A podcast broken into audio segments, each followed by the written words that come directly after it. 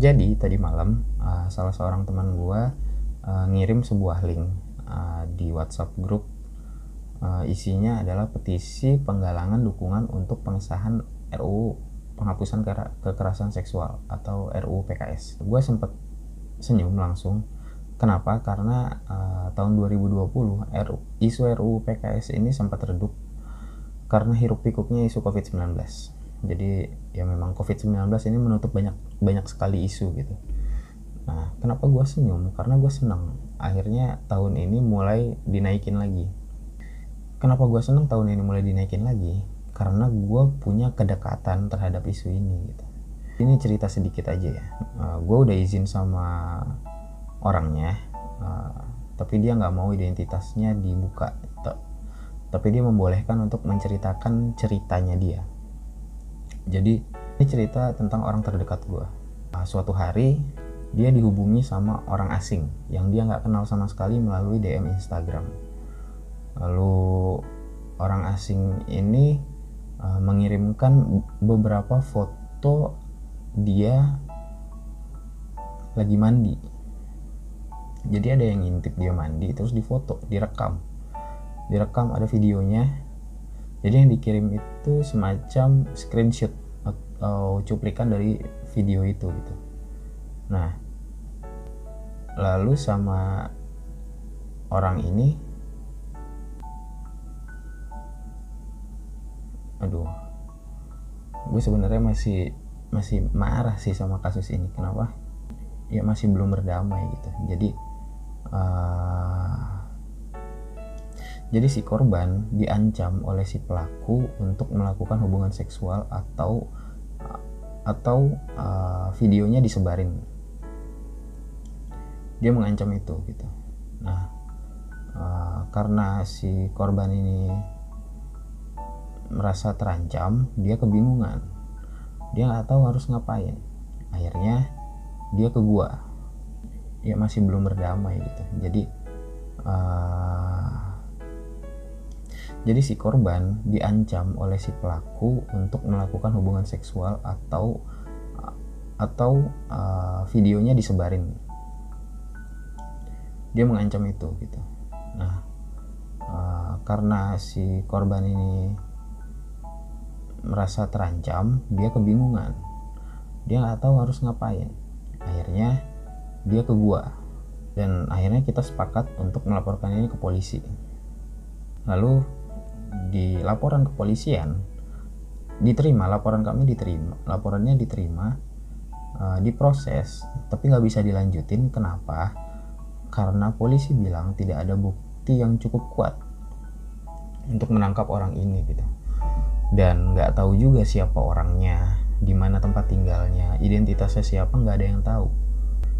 Cuma ya dengan kecanggihan cybercrime masa sih nggak bisa nggak bisa melakukan penyelidikan gitu ya terhadap pengirim dan pengancam gitu. Lalu uh, beruntungnya adalah uh, suatu hari uh, polisi memberikan kesempatan untuk si korban melakukan penjebakan. Oke si korban melakukan penjebakan ke pelaku. Sampai akhirnya si pelaku tergoda. Jadi apa pun yang dibilang sama si pelaku diiyain aja sama si korban gitu. Diiyain diiyain sama si korban. Lu tau gak sih rasanya menahan malu sedih rasa takut di bawah ancaman tuh? Kayak gimana rasanya gitu? Sampai akhirnya uh, si korban dan pelaku mendapat satu keputusan. Uh, mereka janjian ketemu di uh, salah satu mall besar di Jakarta. Nah, si korban datang lebih dulu. Si korban datang lebih dulu lalu beberapa polisi mengintai dari jarak jauh. Saat si pelaku datang polisi langsung ngegerebek mereka berdua. Saat digerebek polisi menyita uh, handphone handphone si pelaku dan laptop si pelaku yang ada di dalam tas. Diperiksa sama polisi, ditemukanlah di dalam handphone dan di dalam laptop itu uh, rekaman uh, si korban yang sedang mandi. handphonenya juga ditemukan uh, pesan-pesan uh, pesan-pesan yang dia kirimkan ke korban melalui DM lalu uh, sampai akhirnya dia diinterogasi dia dibawa ke kantor polisi uh, bikin buku BAP menceritakan kronologisnya dan segala macamnya dia teman satu kos dari si korban yang tidak saling kenal. Bahkan kamarnya berjauhan. Tapi uh, di tempat kos itu kamar mandinya di luar. Jadi ada dua kamar mandi yang dipakai bersama-sama. Nah dari kamar mandi itu ada celah sedikit di di tembok bagian atas uh, untuk si pelaku merekam aktivitas korban yang sedang mandi. Akhirnya proses hukum pun berjalan. Proses hukum berjalan sampai ke tahap kejaksaan, uh, sampai ke tahap pengadilan, persidangan, sampai putusan hakim. Tapi sekarang pelakunya udah bebas karena hukumannya sekitar satu tahun atau satu tahun setengah, gue lupa. Tapi rasa khawatir tentang videonya, tentang rekamannya, capture-capturannya, rasa khawatir si korban itu sampai sekarang masih ada. Gimana kalau itu kesebar? Gimana kalau ada yang lihat? Gimana kalau orang tuanya lihat? Rasa khawatirnya masih ada, rasa takutnya masih ada, rasa marahnya masih ada. Jadi, lo ngebayangin nggak gimana uh, gimana pembuktian uh, pembuktian pelecehan seksual di pengadilan? Kalau itu rekaman video kalau itu foto telanjang. Lu tahu lu ngebayangin gak gimana pembuktiannya? Sedangkan foto dan video itu adalah alat bukti. Gimana rasa malunya dia gimana rasa insecure-nya kekhawatirannya dia? Sebagai udah udah jadi korban harus menanggung resiko uh, kekhawatiran yang cukup besar di tengah masyarakat. Tapi hukum selesai sampai di situ aja gitu.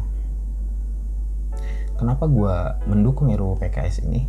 Karena dalam RUU PKS ini si korban itu bisa menerima penanganan dan perlindungan serta pemulihan. Pemulihan ini yang gak ada sekarang gitu. Gue nggak tahu gimana traumanya dia. Gue bantu dia sampai tahap persidangan gue dengerin dia cerita gue dengerin dia ngeluh. Gue ikutin kasusnya. Jadi gue cukup ngerasa kalau isu kekerasan seksual ini memang benar-benar harus holistik gitu.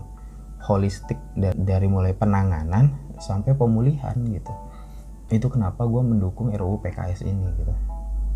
Nah uh, itu cuma pengalaman aja pengalaman pribadi yang mau gue share ke lo kalau lo punya semangat yang sama kayak gue semangat bahwa pelaku kekerasan seksual banyak yang dihukum sesuai hukum Indonesia. Tapi korban kekerasan seksual atau pelecehan seksual nggak banyak yang ditangani. Sekalipun ditangani mungkin tidak dipulihkan. Itu sih semangat gue kenapa mendukung RUU PKS ini juga gitu di nah di link atau di link yang isinya petisi uh, dukungan ini bisa belajar tentang apa itu RUU PKS maksudnya lu bisa mengetahui informasi-informasi penting tentang apa itu RUU PKS karena uh, ada guidebooknya gitu. Ada guidebooknya yang dikasih sama uh, link ini. Lu bisa lihat di situ lu bisa baca lu bisa pelajari. Ada contoh kasus ada cerita-cerita dan pengakuan-pengakuan orang yang tidak berdaya, orang-orang yang mendapat perlakuan uh, pelecehan seksual tapi tidak punya daya apa-apa.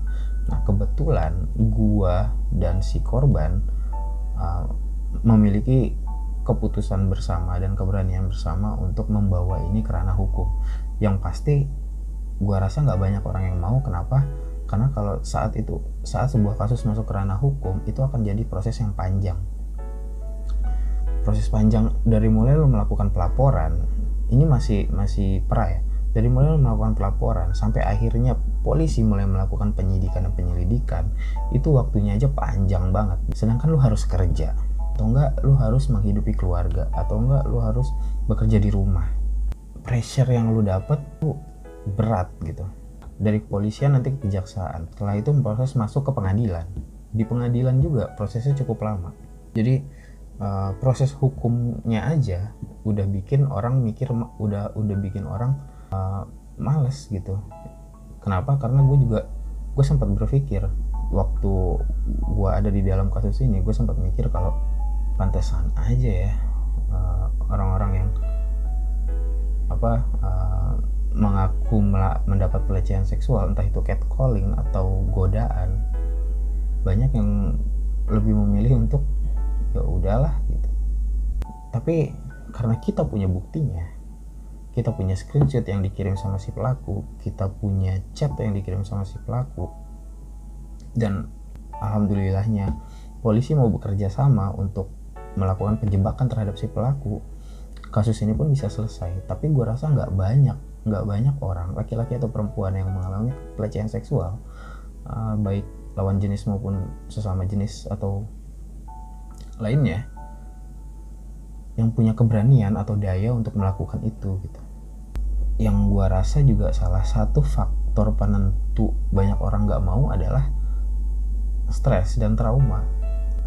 Karena di hukum kita tidak ada proses pemulihan seperti yang ada di rancangan undang-undang penghapusan kekerasan seksual.